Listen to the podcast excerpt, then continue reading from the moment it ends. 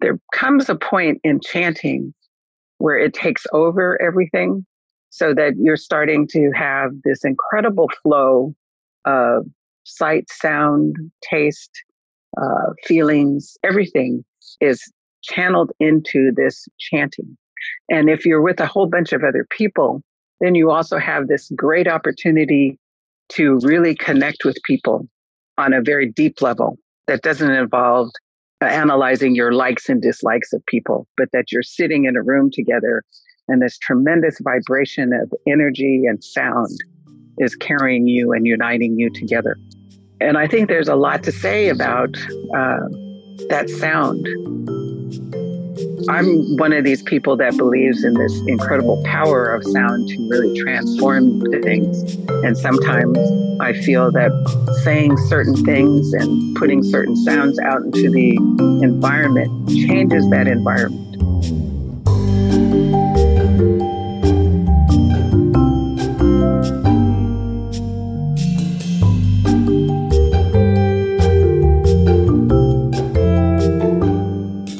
Myokei Kane Barrett Shonin first encountered Buddhism when the mother of one of her friends brought her to a Soka Gakkai meeting in 1963.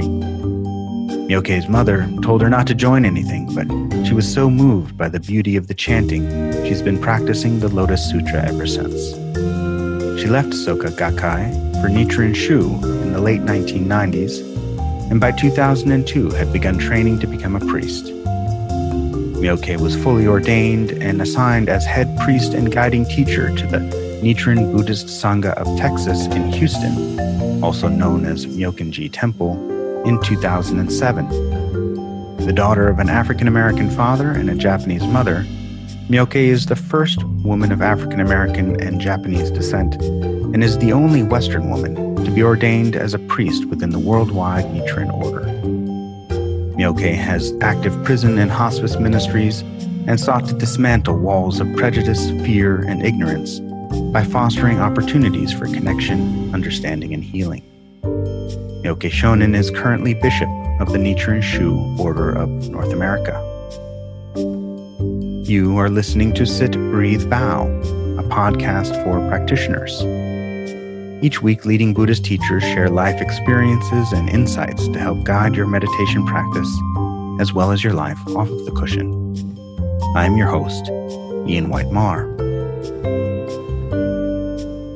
This podcast is sponsored by the Providence Zen Center, a residential Buddhist community in Cumberland, Rhode Island. The Providence Zen Center provides opportunities for short and long term residency and holds retreats from one day to three months. For more information, please visit providencezen.org. I'm wondering if we can begin with why. Why at 13 did you decide this was really something for you? I think part of it was that I was on a spiritual quest um, because of identity issues because I always felt like I might be in the wrong family or something like that. Um, and there was just not a lot of support for uh, mixed ethnic children. And people were always saying, well, which one do you belong to? Or you have to choose one. So that was quite an issue. Uh, and I was really actually quite fascinated when I was younger by reading the Bible and going to church and learning as much as I could about spirituality, but I couldn't get any answers. Uh, I was always taught or told, you know, you just have to believe it. We don't question anything, just do what it, the book tells you. Mm. So that didn't sit well with me. So I think I was pretty ripe for exploring something different. And what made Nichiren, uh, Nichiren practice or the Lotus Sutra practice so appealing was um, there was some kind of memory which I didn't find out about until I started training for the priesthood. Uh, kind of a, a, memory from my uh, childhood because I was born in Japan and my mother's family is a Nichiren Shu family. So I'm sure uh, I heard it when I was very young, uh, from the time I was born. And also the smell of incense was a very powerful memory that I had that I didn't know where it came from for a long time. But all of those things kind of connected. So there was a lot, I think, that went into that feeling of being at home uh, when I met Nichiren or Lotus Sutra Buddhism. And um, also, I think I was quite enamored back then of uh, service, you know, spiritual service because of a couple of movies I watched as a kid. So it was something that I had thought about for a long time. Now, when you went to that first service, uh, your mother told you not to join. Uh-huh. But it, this had been part of her life. And uh, what do you think she was trying to to to keep you from, or what? what was that was? I'm not sure. Uh, my mom never talked about uh, religion, um, or you know what her family did, or anything like that, or why she was so anti-religion. And I still don't know why.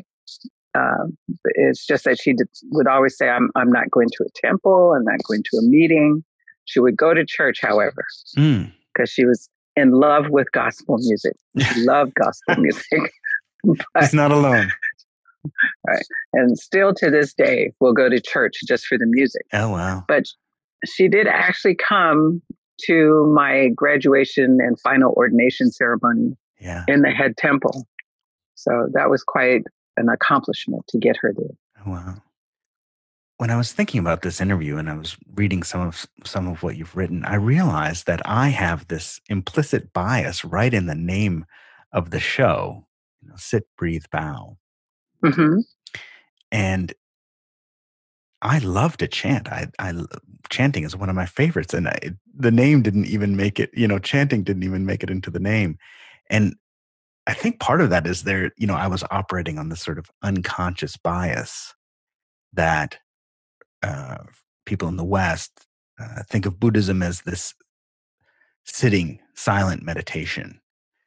Um, yeah, and I, I, you've even written about being confronted in some places where uh, the authenticity of your practice was called into question. Uh, Yep. Because of you know, it's a chanting practice versus a sitting practice, or right. And uh, which is really striking because I, I mean, ch- chanting is such a powerful practice for people. Um, exactly. So I'm wondering if you can, for those who are unfamiliar with chanting practice, wondering if you can, you know, help them understand or give them a little insight onto, you know, what what what that practice can do for them. I've been thinking about this for a long time, and I'm still thinking about it. One of the first things I tell people is that they have to also consider how the Dharma was transmitted in the past mm-hmm. during the Buddhist time, because they didn't use paper, or as I understand it, did not have a writing system. I could be wrong, but mm-hmm. I think much like uh, traditional societies in various parts of the world which use storytellers and griots to carry history. And the Dharma was transmitted uh, vocally. They chanted it together to make sure they had it correct so that they can then go out and share it with others. So it's not unusual to imagine why the practice grew and why it translated to uh, different parts of the world as a chanting practice because it was always there from the very beginning. The other beauty of chanting is that, or there's several different ones. It's a form of meditation that allows you to focus on something else while at the same time allowing your body and all of your senses to be engaged. Mm-hmm. And there comes a point in chanting where it takes over everything so that you're starting to have this incredible flow of sight, sound, taste, uh, feelings, everything is channeled into this chanting. And if you're with a whole bunch of other people, then you also have this great opportunity to really connect with people on a very deep level that doesn't involve uh, analyzing your likes and dislikes of people, but that you're sitting in a room together and this tremendous vibration of energy and sound is carrying you and uniting you together. And I think there's a lot to say about uh, that sound. I'm one of these people that believes in this incredible power of sound to really transform things. And sometimes I feel that saying certain things and putting certain sounds out into the environment changes that environment. And I feel that so deeply sometimes when I'm chanting with people that the very molecules of air are affected, the way the light uh, moves through the air are affected, so that there's a sense of or a quality of stillness that comes about. Mm-hmm. And so that I know I've left my body or that I don't have a body mm-hmm. because there's no barrier between me and everything else simply by uh, transporting along that sound or using that sound wave. I mean, I could go.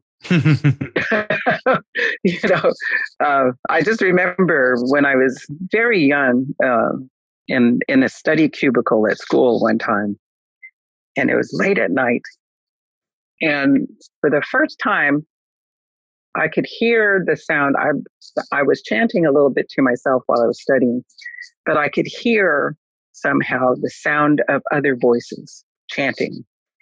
And I realized in that instant that as long as I was chanting, I would never, ever be alone because somewhere in the universe, someone else was chanting.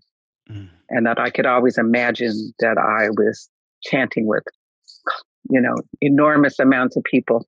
And, you know, participating, as the Buddha said in the Lotus Sutra, in a ceremony that was continuously ongoing and never ceasing, that we all can join it at any time. And that was a great source of comfort. I was on retreat not uh, not long ago, and I had this incredible experience while chanting. I'd, I'd had glimpses of this before, but um, there was something about this particular retreat where all of a sudden I could feel all of the the confidence of the world in the voices. I could feel all of the anxiety and insecurity just as as the voices are coming together. Mm-hmm. Um, I could feel all of that in the chanting, just as in the sound that we were making. I I was I just fell in love with it. Just fell in love with the sound of it. There's a lot to be said for that sound. Mm. So what do you what do you say to people who tell you that this isn't uh, part of Buddhist practice or uh, well, I'm not even sure what they really say. Uh, you're not a real Buddhist. You're not a real Buddhist. they say that. yes, they do. Huh. Uh, someone said that to me uh, when I was on uh, a trip with uh, Sakyadhita, the International Buddhist Women's Organization. And we went to India. And we were on our way up to uh, Vulture Peak or Eagle Peak. And someone said that to me and I was a little bit outdone. Yeah. Because I'm thinking, what are you saying? But what really put it together for me was that when we got to the top, you're riding uh, these little carts. And when we got to the top of the mountain, all you could hear was the sound of Namu Myoho Renge Kyo because someone up there was chanting. yeah. And it's like, okay, we're not real, but there's stupas with that written on it. There's a peace pagoda up here, and there's a little temple where there's a, a monk chanting the Daimoku. Yeah. It's like, okay, we're not real. yeah. So, yeah, it was quite uh, earth shattering, earth moving, I guess you would say. That it, it just really enhanced my confidence in understanding the spread of a chanting practice. Right. Now, you just used a word that some people are probably not familiar with, which is O Daimoku. Right. Right. Uh, can you say a little bit what that is? Um, okay. Well, O is an honorific Mm-hmm. And Daimoku means sacred title. And so the when we are chanting Namu Myoho Renge Kyo, Myoho Renge Kyo is the title of the Lotus Sutra in uh, the Japanese pronunciation of ancient Chinese. In Sanskrit, it is a Saddharma Pundarika Sutra. So the thought is that when you chant uh, the O Daimoku, that you are chanting the entirety of the Lotus Sutra by accessing its title. Mm-hmm. Much like in the same way that um, for any person you know, that as you get to know them, there's all these things that become associated with that person's name. So that when you hear the name, you conjure up everything you know. So in chanting the Daimoku, you can bring up everything you know as well about the Lotus Sutra. So you, so the chanting of uh, Namo Myoho Renge Kyo, that's it's almost um, like a symbol for everything that's behind it. Yes. So, what does it mean to practice the Lotus Sutra? Well, there are five ways to practice it. It's called to keep, uh, receive it and keep it, read, recite, copy, and expound.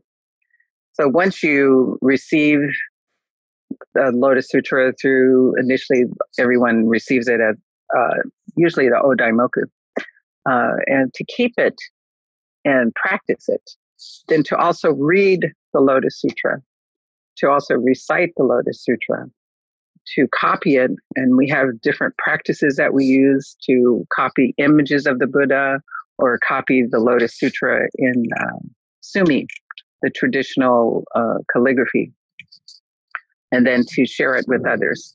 Keeping it is probably the most difficult part because when you're studying the Lotus Sutra and the examples that are given and the guidance that is given on how to live your best life are sometimes difficult to understand, sometimes difficult to follow through because you have to tease out uh, the meaning.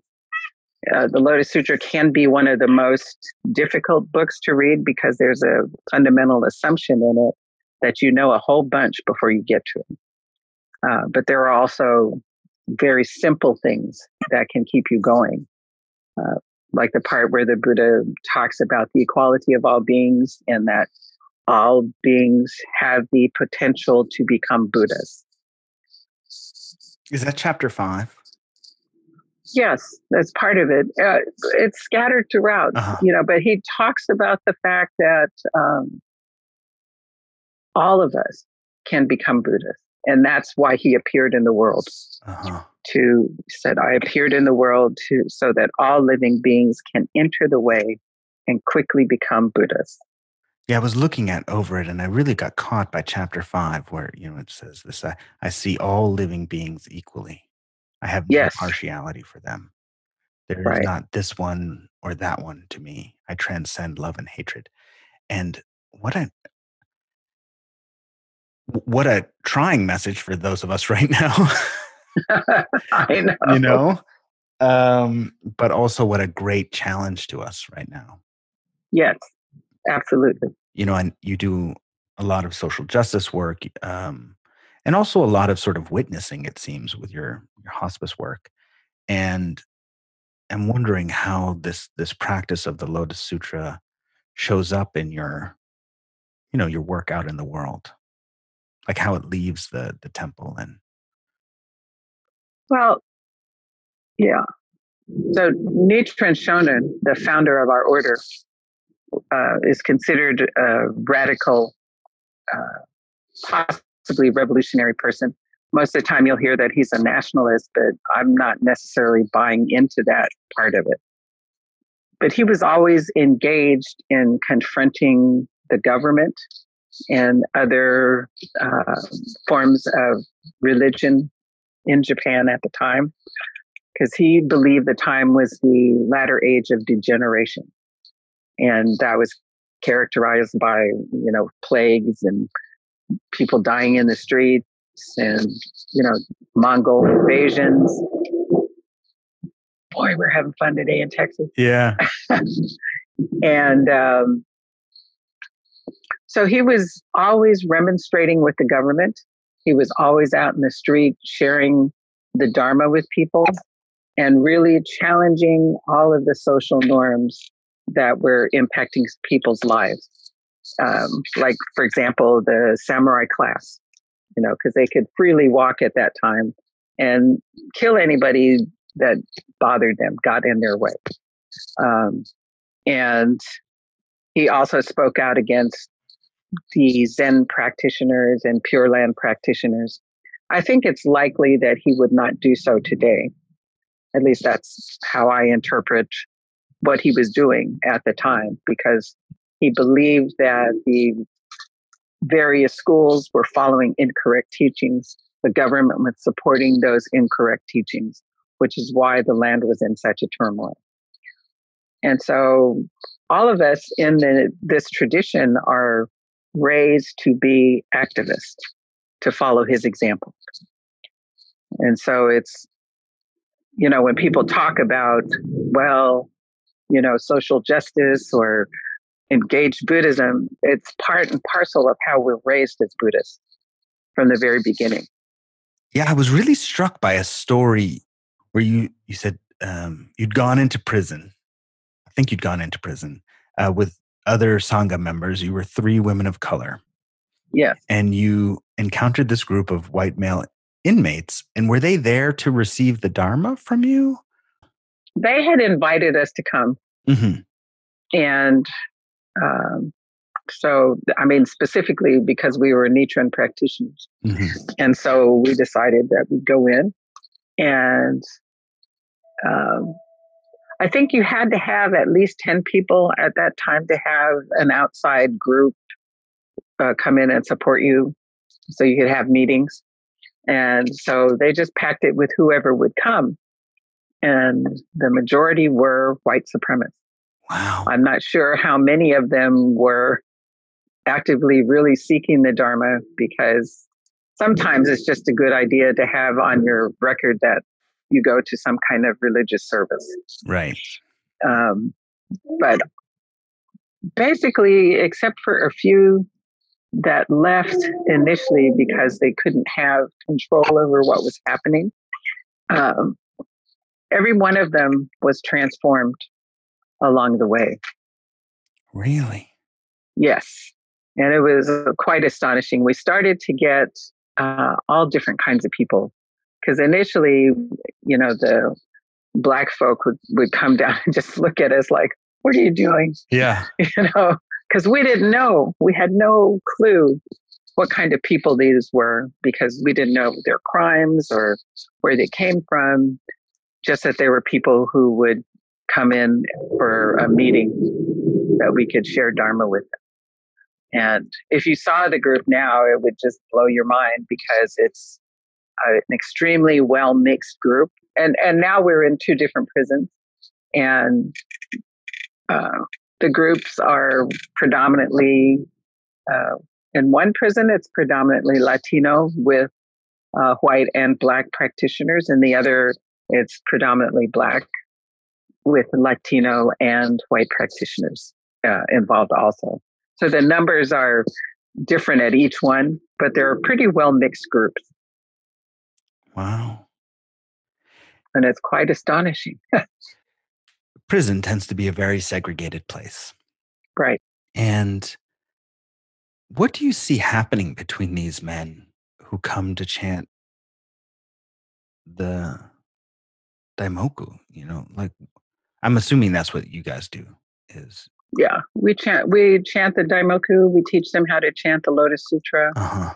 Um, we study with them, developing a curriculum for them so they could be like lay leaders. Yeah. Uh, behind bars. Um, I think what happened is my belief that so many of them did not encounter uh, thinking of themselves as respect worthy or worthy of somebody even caring about them. And I hear that from so many. Um, just recently, one guy says to me that I'm like his mom, and who would have thought that he would come to prison and fall in love with someone, mm-hmm. which I thought was quite remarkable. Um, And I think we have been extremely forthcoming and honest about everything. So when we're talking to them and they say, well, you don't get this, or our lives here are horrible, and we can tell tell them frankly that it's just a matter of degree because people outside can tell you the same thing. Mm-hmm. And it's just you made a cause to be here. This is your effect. Mm-hmm. So the question is, how do you live the very best life you can in the midst of this effect?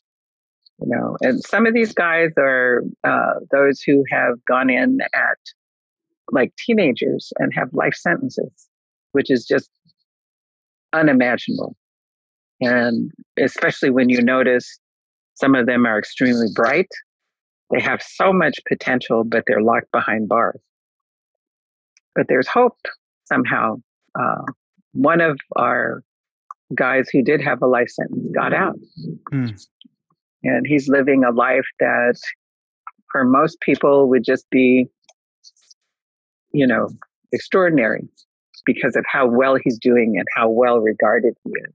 Because he really took the practice to heart and made his life uh, based on that practice. And he continues to do so. So that everybody who meets him is just like, wow, you're such a hard worker. Wow.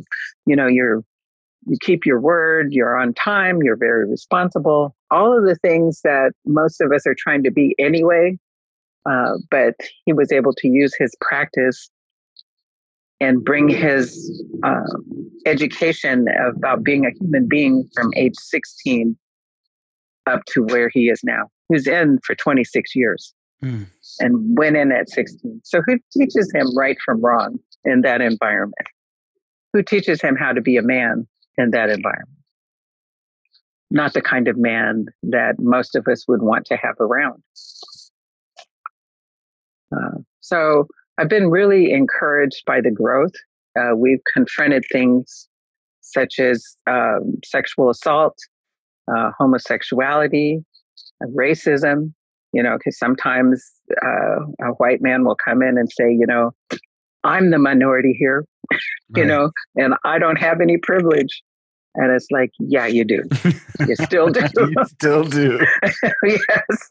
Even though you're behind bars. Yeah. You know. Yeah. So, and it's, uh, you know, very timely and always, always uh, just very uh, precious, very tender that they're able and willing to speak to us in this way. I think they think of me as their mom most of the time, though. Wow. What a wonderful thing in many ways. you know? I don't want to have that many boys.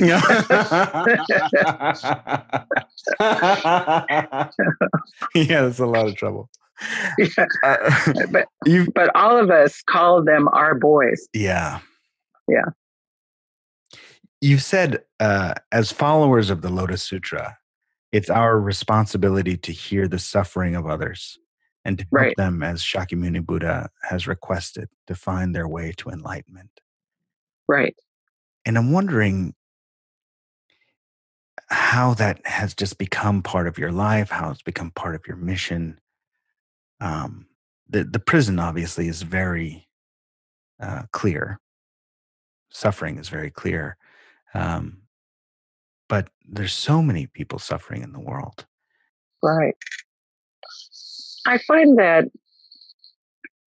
I'm not conscious of it, um, but people tell me all the time that I'm very serene, and there's something about me that makes them feel safe. And I always figure that's a result of my practice. Mm-hmm. Um, because I know in the past, I probably wouldn't think that way. um, some people today I might not think that way about. Um, but I'm always conscious of the fact that everyone is suffering. Uh, and it doesn't matter who they are. Even as I may be angry about what someone else is doing or, you know, what's happening with our government and all of that, uh, I find I cannot ignore the suffering. And that's the part that drives me the most. Um, sometimes I have to turn off the news and stay away from social media just for a little while because I think it's important to always know what's going on. But there are days that if I looked at media too much, I'd be weeping all day long. And I'm always surprised sometimes, you know, not sometimes, all the time, what makes me cry? What just moves me to the point of I have to do something because there's so much, especially, you know, with the children today, what's happening with the immigrant children. Mm-hmm. And then our own children. And then people who are living in their rage. It's like, what's wrong? What can we do? Uh, and that's what I've been thinking of lately. What can we do as Buddhists to help those people who are perpetrators? Mm. Because you know they have to be suffering in order to harm children, other people. You know, I mean, every day you hear uh, some person of privilege attacking people of color just for living. Mm-hmm. And it's like, what's wrong in your life that that you have to go out and go after people who are just trying to live? And that's something I'm just, you know, chanting on, praying about, that maybe somehow that I can come into understanding enough so that I'm able to do something about it. I realize that all of that is based on separation, that people don't understand our interconnection, our interdependence. And they think that they can just get away with this stuff and it's fun and, you know, it's allowable now. But it really isn't. And everybody of common sense, I think, knows that it's not allowable that we can't stand for this in our society. And I don't know what it's going to take to help people remember what we have as a country, what we were built on, what we've been fighting for all these years. Yeah, it feels like a sort of wanton ravishing. It's that yeah. the anger is so or it's not even the anger, it's like the it's just the mean spiritedness of it all. Right. Just yeah. it's so shocking. Uh the viciousness. I I am really yeah. struggling. I think that people who don't acknowledge their need to be loved mm-hmm. and cared for mm-hmm. uh, have to blame other people who appear to be doing better. Mm-hmm. One of the things I have come to uh, understand is most communities of color tend to be more communally based. Mm-hmm. And so we had that safety net mm-hmm. in that community. And I'm not sure that uh, white cultures have that mm-hmm. um, because the Western culture is primarily individualistic. And, you know, the privilege I have of interacting in, in Asian communities is I get to see what they're doing because they are communally based. And there's never a thought of not working for the good of all. And we don't have that in the West, at least in many communities that I know of. People are always thinking of me, me, me rather than our. And somehow we have to find that part of it. Yeah, there seems to be, and I say this as a as a white person, um, a, disposable nature in our culture, where mm-hmm. uh, we uh, we replace people and yeah. uh, I think some of this is, that's cultural. I think some of it has to do with the wealth accumulation that's occurred. Yeah.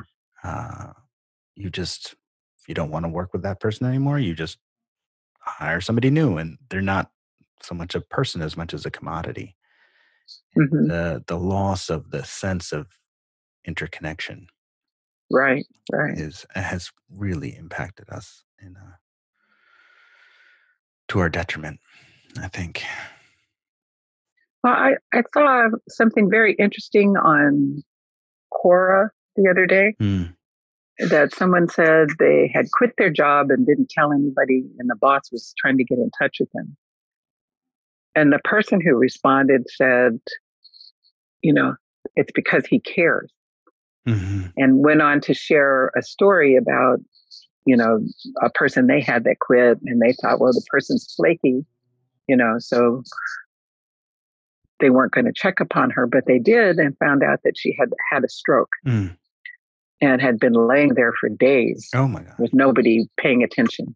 And so from that point on, people make it a point to do welfare checks on people that don't show up. Hmm. And so it was someone who was woke enough to understand that we need each other.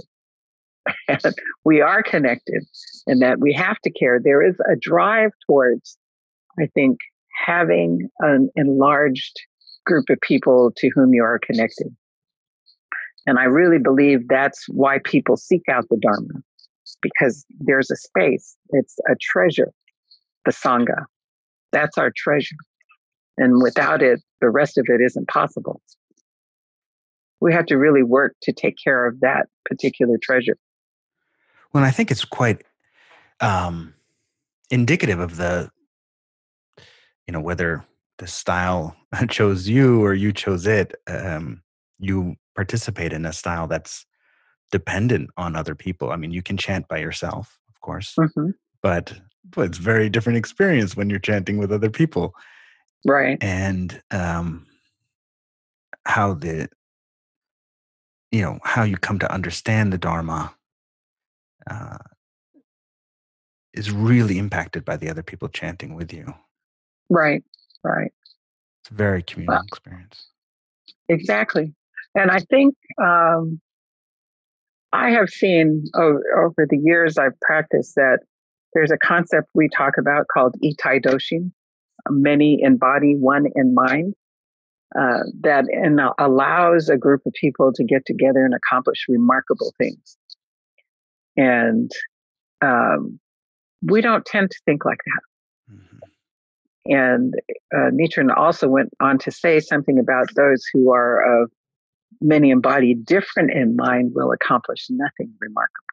Mm-hmm. And I tend to view that as all of us, not just Buddhists, but if all of us, people of faith, are gathered together in one mind to heal our world, to heal the connections that people have with each other, that we could do something remarkable.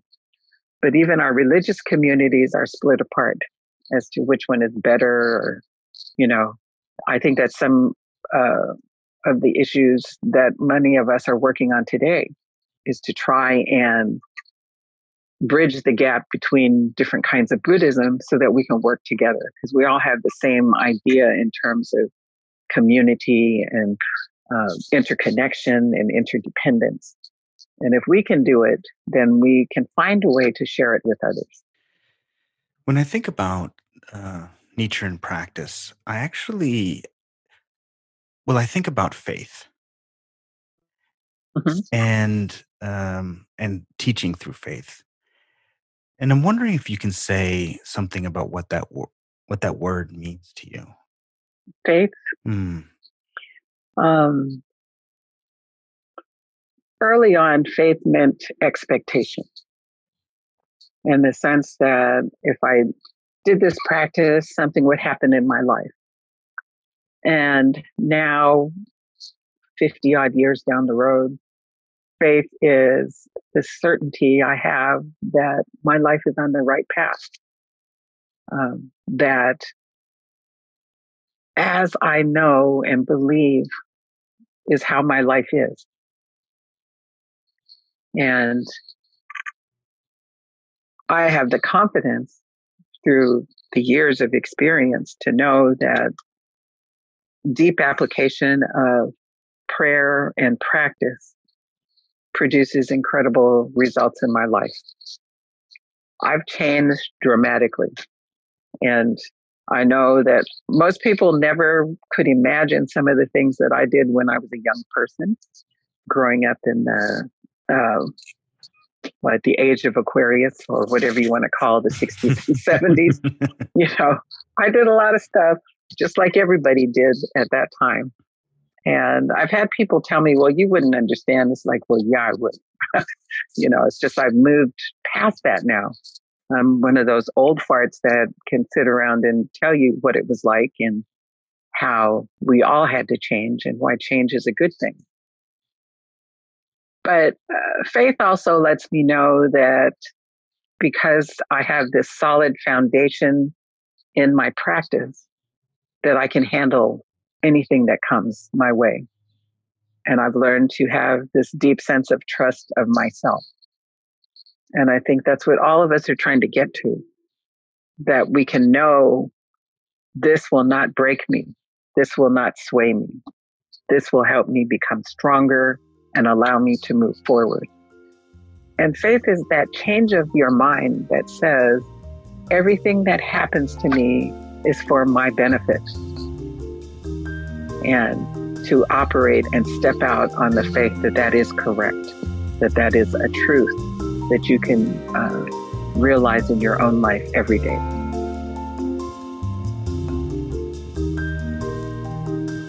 Thank you for listening to this episode of Sit, Breathe, Bow. I hope you found the conversation with Myokei Kane Barrett encouraging and helpful for your practice. You can find out more about her teaching by reading some of her articles in publications like Nichiren Shu News, Lion's Roar, Tricycle, and Buddha Dharma. If you're interested in joining a service online, please email nbstx at myoken-ji-usa.org. That's nbstx at m-y-o-k-e-n dash ji-usa.org. A special thanks to our sponsor, the Providence Zen Center. If you would like to deepen your practice commitment, I encourage you to explore PZC's residential and retreat opportunities. You can find all of that information at providencezen.org. If you would like some guidance on how to meditate, there are some videos you can watch at providencezen.org/videos. My name is Ian White Marr. I hope you'll join me again next week.